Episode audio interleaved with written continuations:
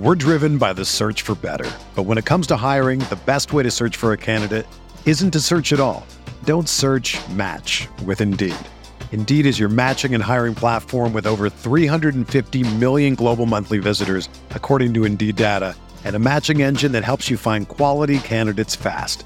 Ditch the busy work. Use Indeed for scheduling, screening, and messaging so you can connect with candidates faster. Leveraging over 140 million qualifications and preferences every day, Indeed's matching engine is constantly learning from your preferences, so the more you use Indeed, the better it gets. Join more than 3.5 million businesses worldwide that use Indeed to hire great talent fast. And listeners of this show will get a $75 sponsored job credit to get your jobs more visibility at Indeed.com slash BlueWire. Just go to Indeed.com slash BlueWire right now and support our show by saying that you heard about Indeed on this podcast. That's Indeed.com slash BlueWire. Terms and conditions apply. Need to hire? You need Indeed.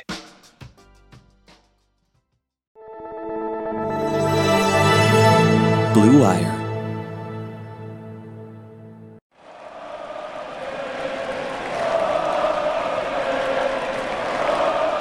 What is up, Nets fans? Welcome to Brooklyn Buzz. I'm Nick Fay. With me, as always, Jack Manuel. Jack, sadly, the Nets' winning streak is over. They fall to the Mavs, 113 111.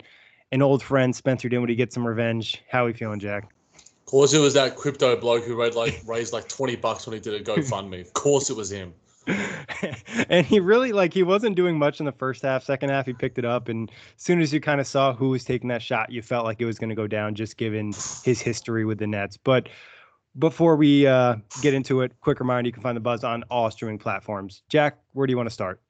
I guess we go with the final half, Nick, because there was many runs here and there, many spurts here and there. You know, quarters where the look the Nets only scored 20 points in that final quarter, and you're not really going to win many games scoring 20 points in a quarter. Yes, they had you know a combined over 90 points, you know 91 points in the in the first three, but they were outscored 34 to 20 in the fourth. That's where it was lost. Yeah, and it really started in the beginning of the fourth. You know, I think the Mavs started with a 9-0 or 7-0 run, and the Nets really couldn't get things going. They had trouble containing Jalen Brunson, and defensively they were having some issues out there, and the Mavs got going. And then offensively, you know, credit the Mavs, I guess, for uh, sending so much attention to Kevin Durant. It kind of took him out of rhythm, I think, in that fourth quarter a little bit, but also still giving him a, a different look. You know, kind of anticipating a double team coming or anticipating help at different points. Or then when he took a step in the paint, felt like there was three or four Mavs kind of sitting there waiting for him. And there wasn't really anybody able to kind of step up in that fourth quarter and take off some of that load.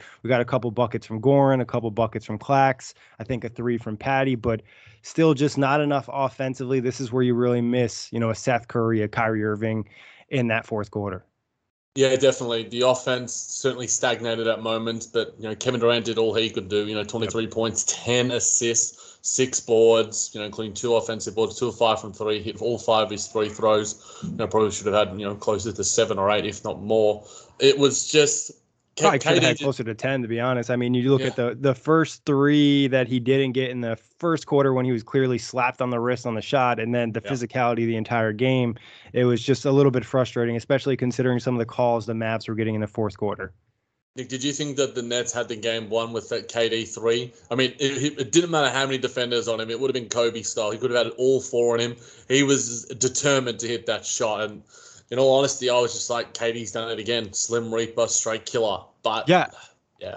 I felt really good about it. Uh, I thought it was interesting the Mavs elected to take the ball from you know full court rather than take it you know on the the Nets half court, and you know it paid off for them. And the Nets, you know, they took a risk. They blick, blitzed Luka. Luka made the right pass, and Spencer hit a contested three. You know, it wasn't like Spencer did when he hit a wide open three and there wasn't anybody there. Goran got a decent contest on there. It was just a good shot and a good pass. I think if you ask KD if he was reliving that moment, he probably doesn't blitz Luka in that situation. He allows Clax to kind of have that one on one because I think Clax really did a great job on Luka the entire game. Yeah, Clax had him in clamps, absolute yeah. clamps, and you know there were moments where you know Dragic and and, and Luka were, were drawing back and forth, which is which is a bit of fun. I like that sort of banter. Yep. You know, we've got KD on our team who loves to throw the banter his way, um, anyone's way, mind you, for that matter. But yeah, it's just frustrating because look. It, ultimately you put the ball out of the worse of out of the better players' hands, and you give it to Yep. Spencer Dinwiddie, who was who's generally an inconsistent three point shooter, Yep. but in general, we know that I, I, like you, we were chatting off wax. It's just like as soon as he took it, I'm like, this is going in, and it was a good contested shot. It wasn't an easy Yep. shot. You know, it was a, a Paul George bad shot, quote unquote. But no, in all honesty, it's a. I don't. There's a lot of people apparently on the timeline now that are like happy for Spencer Dinwiddie. I don't care. I, I'm Yeah. not happy. I'm very frustrated and and very angry that the Nets could have been on a five game winning streak and Kevin Durant hits an absolute massive dagger like he's done so many times throughout his career. And you know sometimes good shots, you know, win your games. Yeah, and that's really that. You know, like you said, it was like they had good shots. The Nets didn't lose this game in the last 30 seconds. They lost this game in the first few minutes of the fourth quarter. That's where they really collapsed. If they play those first three minutes better, they I don't want to say easily win this game, but they're probably walking away with a W. No, definitely. Had, and then the, the Dallas Mavericks are in a fight out west as well for, for playoff seeding also. So they're really motivated or whatever. I, I just I think the Nets, you know, they played decent game of basketball tonight. I just think that, like you alluded to, Nick, not enough, you know, offense. And I think that at times Steve Nash, some of his rotations, not getting Clax out there quick enough, not having Dragic out there for a couple of extra minutes here or there. Yeah, Drummond gave us, you know, some good minutes and a really nice first quarter spurt. But I think that's the variation of Drummond that we know. You know, he's going to be a bit bipolar and he's going to give you the good and the bad. And in that first quarter, you know, eight points and eight rebounds in the span of like one, six, seven minutes, but then finishes the game minus 11. Despite the fact that he had a you know a near 15 and 15 game, had 17 boards, eight of them offensive. It did have a block and had 14 points, but he was minus 11 and was the worst player in that department apart from our good friend James Johnson. So I just think that Steve Nash could have done, and I think that he deserves a lot of credit. I know that you have, and, and Justin have given him a, a lot of credit for how he's been doing lately. I think ever since he used the the old CS word, a lot of people have been jumping on the old Canadian bandwagon. Thought we were going to get that again tonight, the way he was talking to the refs early in this game. Yeah, I mean, he was just like, and he made a he made a very salient point about that Kevin Durant foul early in the game, where it's just like, KD's going to airball it, yeah? You're really sure that Kevin Durant's going to airball a jump shot, and it's just like, if you see Kevin Durant airball a jump shot, it's going to be because he got freaking fouled. Um, Yep. Scott Foster, whoever the hell it was out there. There was just, and I think that the Nets got the a, a couple of whistles that went their way overall. Uh, but Another big think- call that they missed was that Luka travel in the fourth quarter, and that was pretty obvious. He moved his pivot foot, and you know he like he like hopped two times. Yeah, yeah, and there's it's about the timing of the calls and stuff. And the Nets had Yeah. a bit of momentum early in the game, and then obviously in the fourth quarter where they try to arrest the momentum and and bring it back to their to their sway. But I think that there's Uh, ultimately this is just one that could have if you toss the coin five times out of ten or ten times out of ten, this goes different way each time. You know, it, it's pretty simple. It's just one of those games where it's just like, look, Luka's awesome, and there's a few shots that go their way, a few tough shots go our way. Ultimately, it's unlucky, and hopefully this doesn't hurt the Nets too much because they've they're really battling, and you know the Cavs and the Raptors, and, and given what's happening with them, I think the Cavs might have beaten the Sixers tonight. They lost. They lost. They lost. Okay, so that you know advantages the Nets a little bit as well, even though it means James Harden gets to ha- experience a win. You know, you take the good with the bad, Nick, but Yeah. ultimately tonight it's probably more bad than good overall. Yeah, and I think Jack, getting back to a point you alluded to in the coaching in this game, I felt like the coaching in the second half was probably okay. It was more so that first half, and when they were just consistently getting switches onto Drummond, Luka was getting the switch he wanted, and he had you know what twenty something points in that first half, and it was just way too easy for in you know an MVP level player in Luka. Like you can't give him that switch on Andre Drummond if you're going to have Drummond out there.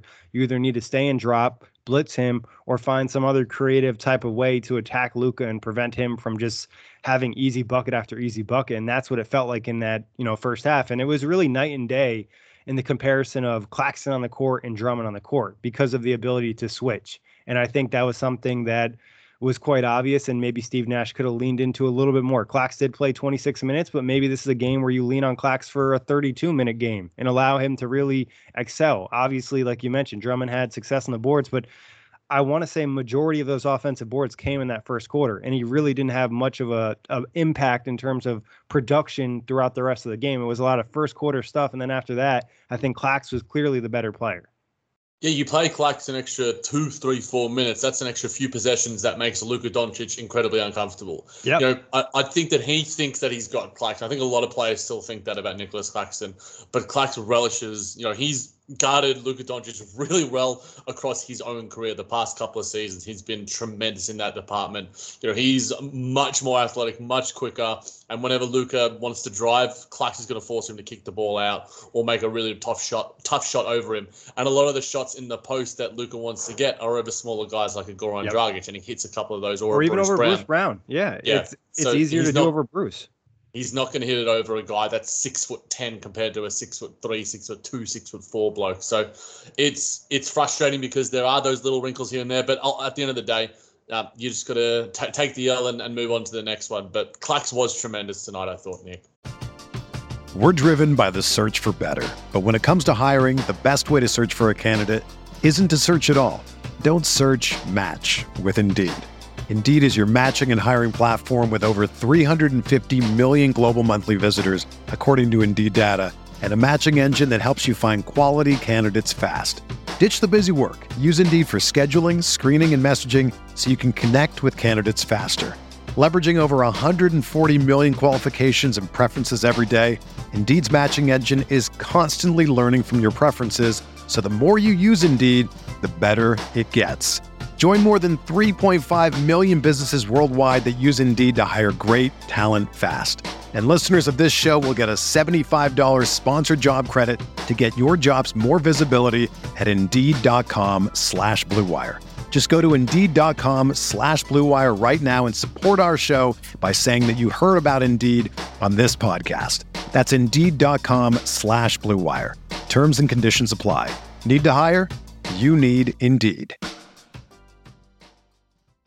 Another day is here, and you're ready for it. What to wear? Check. Breakfast, lunch, and dinner? Check. Planning for what's next and how to save for it? That's where Bank of America can help. For your financial to-dos, Bank of America has experts ready to help get you closer to your goals. Get started at one of our local financial centers or 24-7 in our mobile banking app. Find a location near you at bankofamerica.com slash talk to us. What would you like the power to do? Mobile banking requires downloading the app and is only available for select devices. Message and data rates may apply. Bank of America and a member FDIC. Yeah, I mean, this is the type of thing that you want to see from Nick Claxton. This is why he's still on the roster, and and this is why he could play a huge role in the postseason because his ability to allow the Nets to play defensively a completely different way. You know, the way they play defense with Clax on the floor and the way they play defense with Drummond on the floor is not the same. And they try to run that same style as we saw tonight, it gets exposed. So if you want to switch, you play Clax and he provides you a lot of different elements. And I think offensively, in terms of his scoring, he's getting better too. No, I think he's he's scoring. He's becoming just more confident in his own yep. skill set. He know he we know he can do all these things given what he did at Georgia. I, think it was Georgia University yep. um, back in college. He's just comfortable when he has the ball in his hands back then. Obviously, he's had his inconsistencies given, you know, the the injuries and, and being in and out. But 13 points, five boards, four of them offensive. That's a really big growth point that we've seen from him. You know, two assists as well, only two fouls, six of eight from the field, did hit his free throw as well. And you know he hit a, a, crucial bucket down the stretch where he was fighting on the glass. I think he got yep. two of his offensive boards during that stretch as well, and that was just super crucial for the Nets, who were really struggling to generate offense. And sometimes the way you generate offense is just by doing the little dirty things, which is Drummond has done well. Yep. But Clax is continuing to do well also. So it's just like, well, the point of difference there is, you know, Clax can do a lot of the things that Drummond can do, in probably lesser, less elite spurts in terms of rebounding being the obvious one. But Clax is just the uh, one of the Nets' best defenders, if not the best, uh, given the, this matchup. I think against the Dallas Mavericks and against a lot of teams, mind you, Nicholas Claxton is a perfect matchup for what the Nets want to do. And when the Nets do look their best defensively, when they switch a lot, KD loves it when they switch a lot, um, and and it just makes the Nets look so much better. So and it allows them to be a bit smaller as well, given yep. the the limitations of their availability with their roster. You know, you got Patty Mills, you got Goran Dragic, you got Bruce Brown, but all those guys, the tallest is what six four for Bruce Brown, six three for Goran Dragic, and Patty Mills is barely six foot. So it allows you to just be a bit more versatile on the defensive end and allow you to you know have a few extra ball handlers here and there as well. I just think that those were a, a, few little things that could have been cleaned up, and, and the fact that James Johnson got 16 minutes as well is is not minus 13 in 16 minutes. Nick, look, I'm jumping around a little bit because my thoughts are still you know a little bit frazzled given the the, the, the state of this game. But Clax was awesome. James Johnson, not so much. Yeah, and just touching on the switching thing, like you alluded to, Jack, when you lean into that, it allows you to utilize your smaller players because when you switch, speed is important because you're constantly making rotations. You're trying to help and recover, and it's a lot easier to do when you're, you know, a six foot three guard rather than a a 6'10, 200 and whatever Drummond is, probably 80 pound man, you know, trying to move on the floor. So I agree with that. And like you said, James Johnson, he just didn't have success in this matchup. There wasn't really anything working for him. I thought it was interesting that they put him on Jalen Brunson, you know, given Brunson's size and the way that he kind of moves on the court. A couple times he was successful, a couple times he wasn't. He tried to go to the rim at Dwight Powell a couple times. Dwight did a great job with verticality. So it's tough. Like, this is where you just miss that level of spacing. You know, having a Seth Curry in this matchup just helps that much more. No, it did. It does so so so much. So I just think that yeah, the what the Nets do uh, in terms of their principles on both ends of the floor, they've got everything. We know there's nothing new that we can really see with them. I mean, obviously, when Ben Simmons hopefully returns, we'll touch on that a little bit later. We've got some actually pretty important news from Ramona Shelburne and Adrian Wojnarowski at ESPN, as well as some things from Steve Nash as well. It was pretty shocking and in, in some ways, but yeah, it we know, and I and I'm, again, I'm not saying that Steve Nash coached a bad game. I think he's been good overall, but I think that when he does do well, I think I just still have high expectations of him. I think he can be a, a, a, really good coach, and I want him to be the best version of himself. And you know, playing James Johnson 16 minutes, you know, an extra couple of minutes for for Clax or whatever, it might not change the result at the end of the day. They could have Clax could have got cooked on a couple of threes from Luka Doncic or Spencer Dinwiddie or whatever. We don't know that, but you know, there's a few things that could have been fine tuned. But overall, I would assess the performance as a pretty positive one if we're looking at the process over the result. I'm not sure if you feel the same, Nick. Yeah, I would think it was a solid game. I think it was a game that kind of leaves you with a little sour taste, just given that you blew it in the fourth quarter. You know what I mean? You lose a quarter by over 10 points, and it's the fourth. Like, that's where you just feel like, damn, this is a game that we had at home, and we just couldn't capitalize. We couldn't get those buckets. We couldn't generate that offense, especially when KD was off the floor for those couple minutes in the fourth. And it's a tough balance because of the guys that you're missing, and also, you know, some guys being in a little bit of a slump and some of the limitations and what they have offensively. And you know, credit to Mavs. I think they were creative defensively and also did a great job of helping off, you know, some of the the bad offensive players on the Nets. You know, there was numerous times where the Nets had great ball movement, but it led to James Johnson being wide open for a three. Doesn't really do much for you.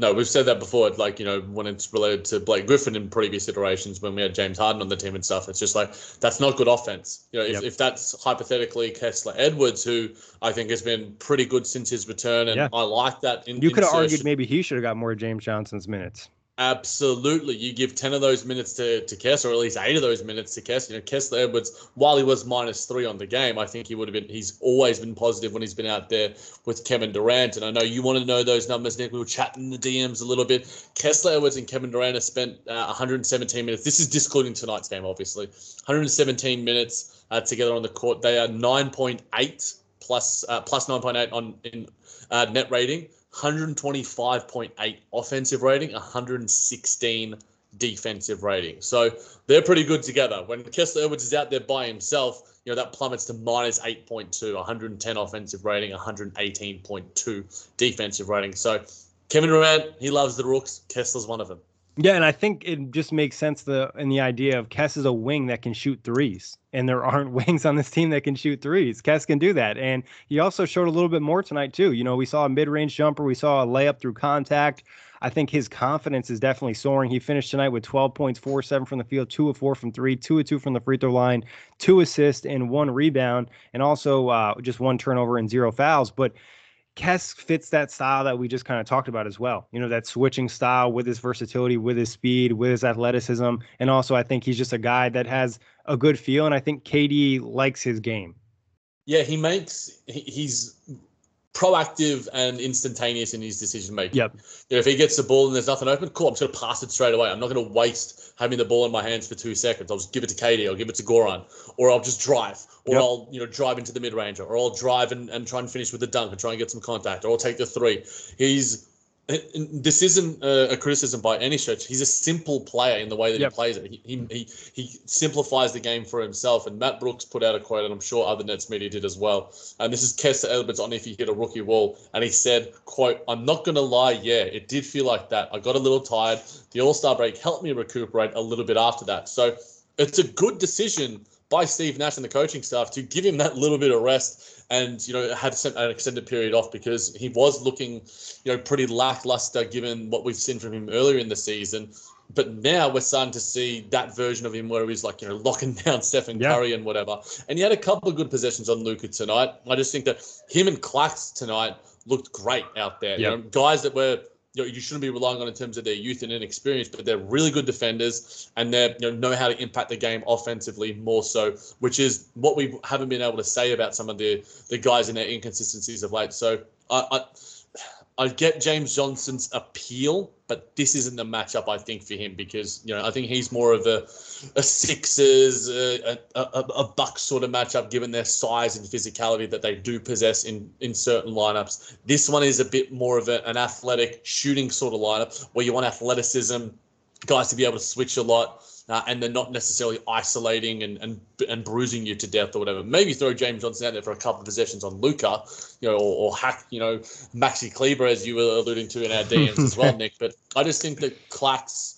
Uh, as well as Kessler Edwards tonight, that was a recipe, and for the most part, um, it was a pretty positive recipe that tasted goddamn good.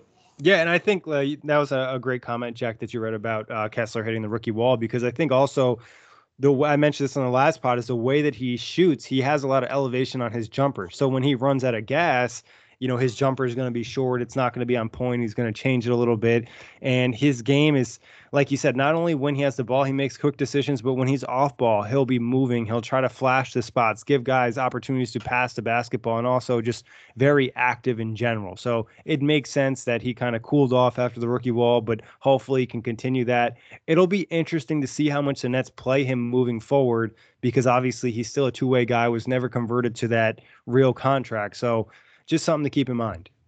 No, something to keep in mind, and I, I think that it's going to be it is a, a, bit of a dilemma in terms of whether he does get converted because look I, think i'm with a lot of fans in terms of that i think kessler edwards look if you're thinking about how the nets can have the most success in the postseason the nets are going to be in the play-in I, I think it's more than likely that the six seed might be out of reach given how you know the Cavs and uh, and the Raptors seem to be on a, a little. And the loss tonight. I mean, it's just there's not that many games left, so every loss no. just makes it less and less likely.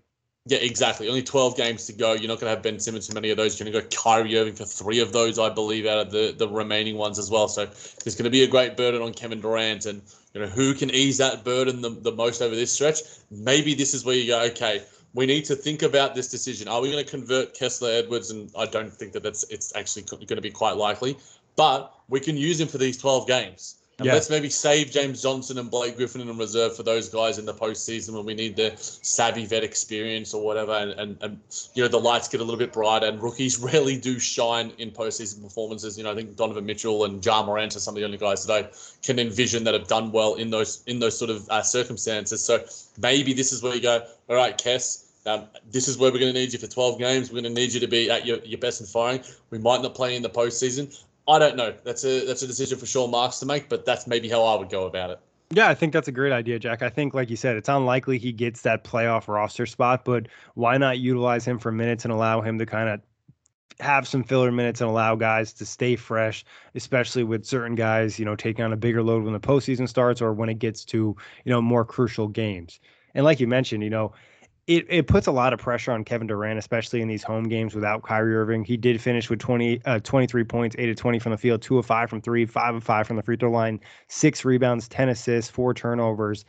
But the amount of double teams he saw tonight was incredible. You know, this is the most he's probably been doubled maybe in his entire career. I think the Nets showed a, a graphic during the game. It was 23 double teams in the first half. I, mm. I'm not sure how many he finished with, but – I wouldn't be surprised if it was close to, you know, 35, 40, just given how crazy it was. And I'm pretty sure that was the most for the season at yeah. that point of the game. So it was obviously only going to increase. And we saw Kyrie get a lot of it from the Miami Heat. How do you think KD handled it, Nick? Do you think that I don't think that this is going to go in the pantheon of, of all time Kevin Durant great performances, which we've seen plenty of times this season and plenty of times when he's put on the, the black and white. But I think that there were look the four turnovers. You know, I think that sometimes he can waste a little bit of time. You know, I, it's weird because when he had a I think a mid range sort of elbowish sort of shot, he only took like the one dribble, and that one looked a little bit rushed. Uh, I just think that, and that's look, that's credit the Mavs defense because that's yeah. what happens when you get doubled the entire game. Because now all of a sudden you're you're thinking twice. Oh, am I going to get doubled right here? Can I even afford to take this dribble? Because I got five guys on the other team all watching me. You know, it's it's actually kind of weird because I think Kyrie Irving might be better at dealing with doubles than Kevin Durant in in certain respects. You know, I think because Kyrie has a better handle and can split some of those yeah. doubles, and and and he he's I think a, a more willing off ball player. He's like a really good cutter. And I think we've, we've mentioned. I think it's just uh, it's just easier for Kyrie to move off ball. Like let's yeah. be honest. Like he's six foot two, six foot three. KD seven foot. Like five ten according to KD in a, in a couple of, a couple of games ago. Yeah. I don't know how that makes us feel, given that you know I'm six three, you're six four. So what does KD think about us? it's it's weird because like last night I went to and this is for the Aussie listeners to the opening game of the AFL season, and you know most of our athletes aren't as tall as as basketballers. And I'm like Kyrie's like six two, six three. He would make these guys look like short. Um, yeah. So it was just fun to sort of see that. But I want to do uh, uh to give KD some of his his his, his uh, some credit. That shot that he hit over Spencer Dinwiddie, where he got the and one play, he's fading yeah. toward out of bounds and, and the baseline. That was filthy. Yeah, I mean, like low key, it'll be a forgotten shot, but it's one of the most difficult shots he's probably hit this season. It's just that the amount of space he had between hitting the shot and not hitting the backboard is incredible. But kind of getting back to what you were talking about, Jack, in terms of how KD handled the doubles, honestly, I thought he did a pretty good job. And I thought, you know, the Nets at times did a nice job in terms of like finding the open space. And he only had 10 assists. I would, if I had to guess, he probably had, you know, five hockey assists in this, you know, maybe seven, just given how, you know, Bruce was able to make plays out of it, or, you know, even Clax or James Johnson or whoever it was kind of dropping those passes off. I think it's also, you know, the Nets being shorthanded and not having as many shooters on the floor, like we talked about. When you know James Johnson's getting the open three, you don't feel too bad. Or even Bruce Brown, who was one of two tonight. Goran hasn't necessarily been lighting it up from three since he's joined the Nets. Patty, for whatever reason, whenever he starts, doesn't light up from three. So it's just kind of it's just a little bit harder, I think, too, when some of the deficiencies of the players you're playing with. You know, setting that double team when Kyrie's on the floor is not even possible. But without him and without Seth Curry, it just makes it that much easier.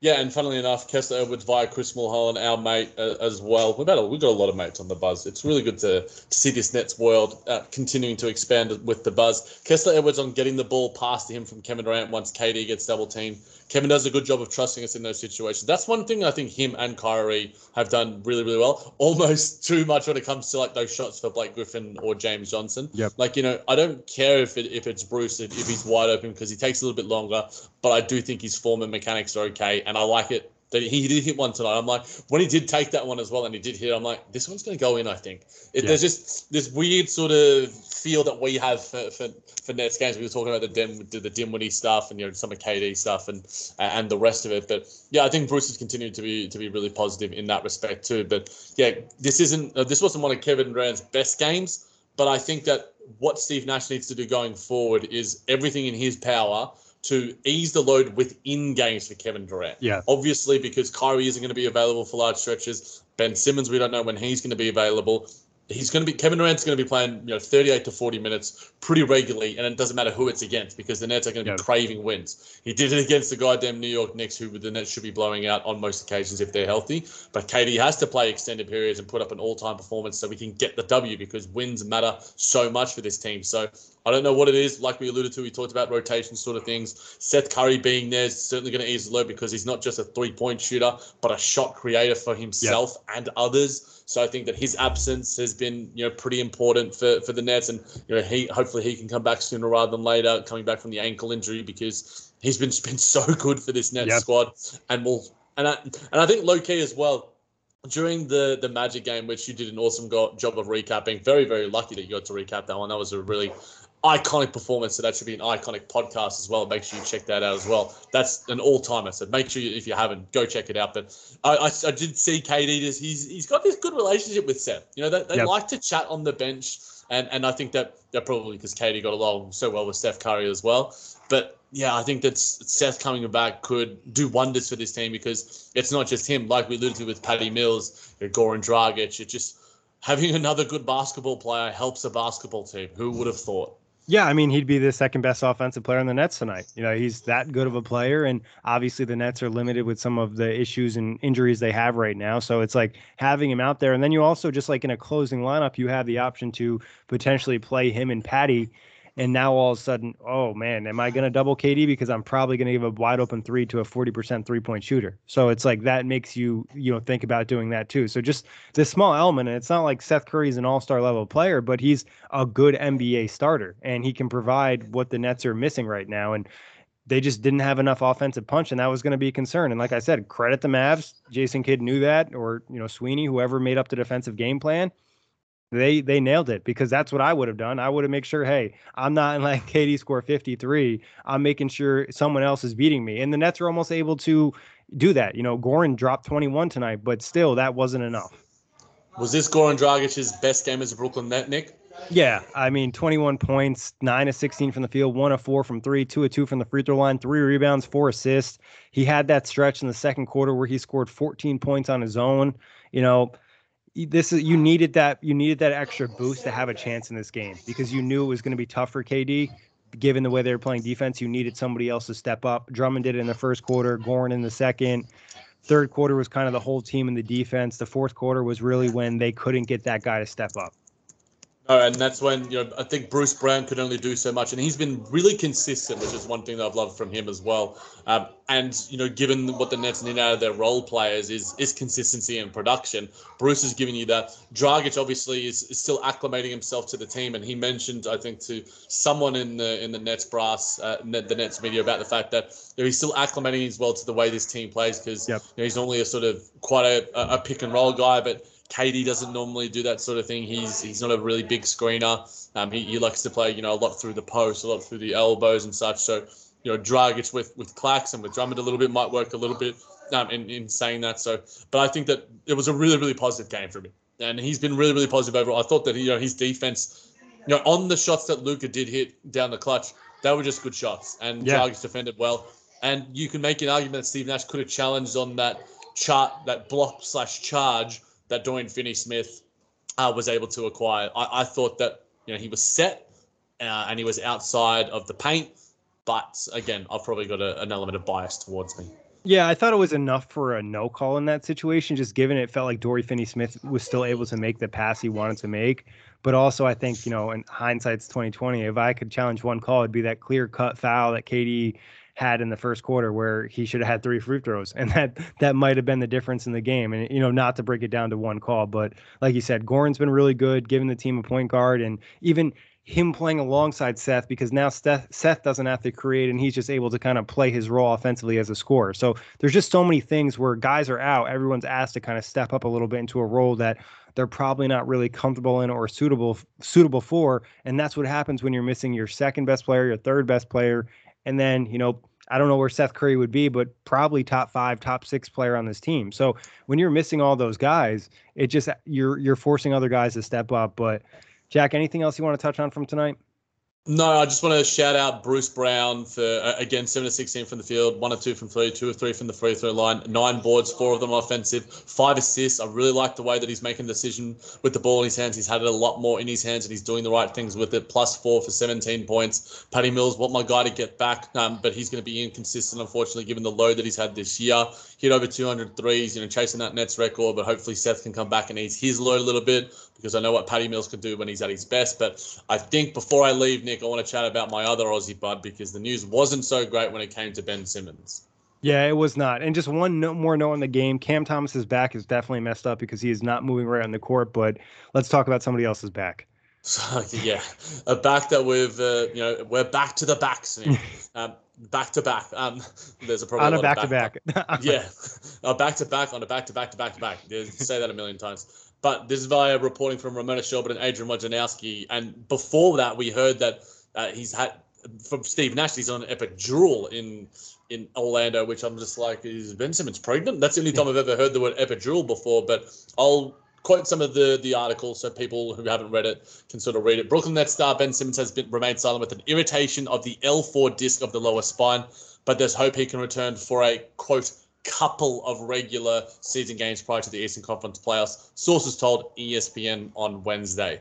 That's That's alarming. Maybe not alarming, Nick, but it's something close to alarming.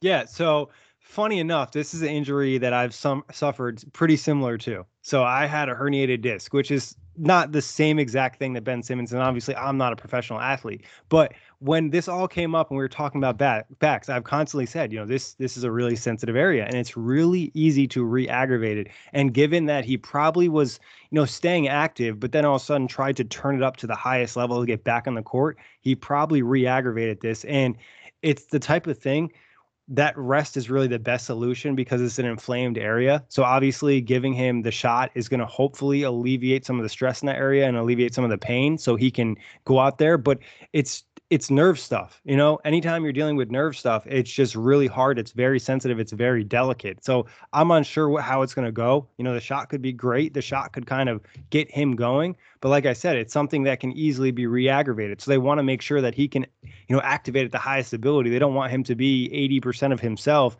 and not have the ability to move how he wants to move because you know, when you have an issue like that, all it takes is like one bad bump or one, you know, bend over for the ball, and next thing you're in pain and you have to come out of the game. Look, I, I, I, totally agree with what you're saying. You know, I think Draymond Green's going through some similar stuff as well. You and NBA superstars, Nick, you got a lot, lot in common other than the hyphen with Rondae Hollis-Jefferson. But I'm currently on spinehealth.com, Nick, because I wanted to know what the heck an epidural shot, and it says an epidural steroid injection, control pain by reducing inflammation in and around yep. the nerve roots, which is basically what you sort of are saying there, and also improve mobility and function in the lower back and legs. So those are probably the two main points to take away from, you know, is the pain going to lessen? What is the, the, the pain like? And what is his mobility like? Those are going to be the two things that if I'm a, a Nets reporter, which hopefully one day I get a goddamn media pass and we get a media pass for the buzz, that's what I'm going to be asking them because it's this is the first sort of illuminating news. We heard Steve Nash said hopeful that he'll come back for, but these are facts, stone, stone, stone cold hearted facts about you know Ben Simmons' situation now. We have you know we can analyze it with a bit more clarity and you know obviously there's just look maybe this could be so bad nick that it wouldn't surprise me given the nets luck that he might have to have surgery and and and maybe his season is gone because the Nets obviously do have him on a long-term contract, and we know the Nets how they are in terms of you know, protecting their players and their their health going forward. But it, it just sucks because you know I was so goddamn excited to see Ben yep. Simmons out there, but you know, maybe a couple of games. I'm not optimistic. I've turned into Mr. Pessimistic uh, about this whole situation. There's a part of me that would be surprised to see Ben Simmons play for the Brooklyn Nets this year. Yeah, I think we'll have a better idea in a week. You know, a lot of these shots take anywhere from like five to 10 days to be effective. Uh, rehab is usually the most common thing with an injury like this you know, if it is really bad and they feel like they can't rehab it to the point, then surgery is usually an option. So I'm not sure that he will get surgery, but I still wouldn't also be surprised if he missed the rest of the season, even without surgery, just to the point where they can't get him 100% to the where they feel confident. Like you said, he's a young player with multiple years on his deal. And for him to play at the level that makes him effective, he has to be dynamic. If he's not dynamic, then he's just not as good of a player because that's one of his, you know, strengths yeah, he's not Joe Harris or just a pure shooter out there. Whatever. Yep. He needs his athleticism to be the best version of himself. And a final word from me, Nick, from SpineHealth.com. I'm becoming a, I'm becoming a back specialist as we speak. Most practitioners agree that an epidural in, infection, uh, an epidural injection can be beneficial during an acute episode of back and or leg pain. The main draws back of the of the injections are that they are not always effective, and when effective, the pain relief tends to be temporary, ranging from one week to one year. Not great. Typically, if the initial injection is really effective, typically if the initial injection is effective, up to three injections may be given in one year. Look at me, Mr. SpineHealth.com. Maybe we should uh, get get a chiropractic uh, sponsor for Blue Wire Pods because mm. that, all of that is very it, it's, uh, so much can happen in in the time span. It's just like I will be asking, you know, but by the weekend or by whenever. What are we at now? It's Thursday my time, Wednesday, you know, Eastern Standard Time as we're recording this podcast. I'll be asking one week later, how's Benny Boy? How'd the old epidural go? Yeah, and I mean, like you said, Jack, with all the information you just kind of threw out there, you really have no idea. Like it could be really well. Next thing you know, Ben's looking like he'll play by the end of the month, or it didn't really have much of an impact and we're not seeing him the rest of the season. It's like we got information, but the information provided doesn't really give us a clear cut answer to when we're going to see Ben Simmons. But like you said, we'll just kind of wait for more news on the situation. Waiting is so fun. I love it. it's really great watching a team where they're missing all, you know, a good chunk of their best players. But Jack, always a pleasure. Big thanks everybody for listening. Check the buzz on all streaming platforms. Everyone is talking about magnesium. It's all you hear about. But why? What do we know about magnesium? Well, magnesium is the number one mineral that 75% of Americans are deficient in. If you are a woman over 35, magnesium will help you rediscover balance, energy, and vitality. Magnesium supports more than 300 enzymatic reactions in your body, including those involved in hormonal balance. From functional medicine doctors to mental well being and female hormone experts, we all know that magnesium is the one mineral to improve all aspects of well being and health. But which one? Magnesium Breakthrough from Bioptimizers, the trusted choice recommended by leading experts with seven best absorbed forms of magnesium to ensure your body receives the support it needs for overall well being. Go to bioptimizers.com slash balance today and use code BALANCE10 for 10% off. Support your journey to wellness at B-I-O-P-T-I-M-I-Z-E-R-S dot com forward slash balance. Magnesium Breakthrough from Bioptimizers, your foundation to optimal health and vitality.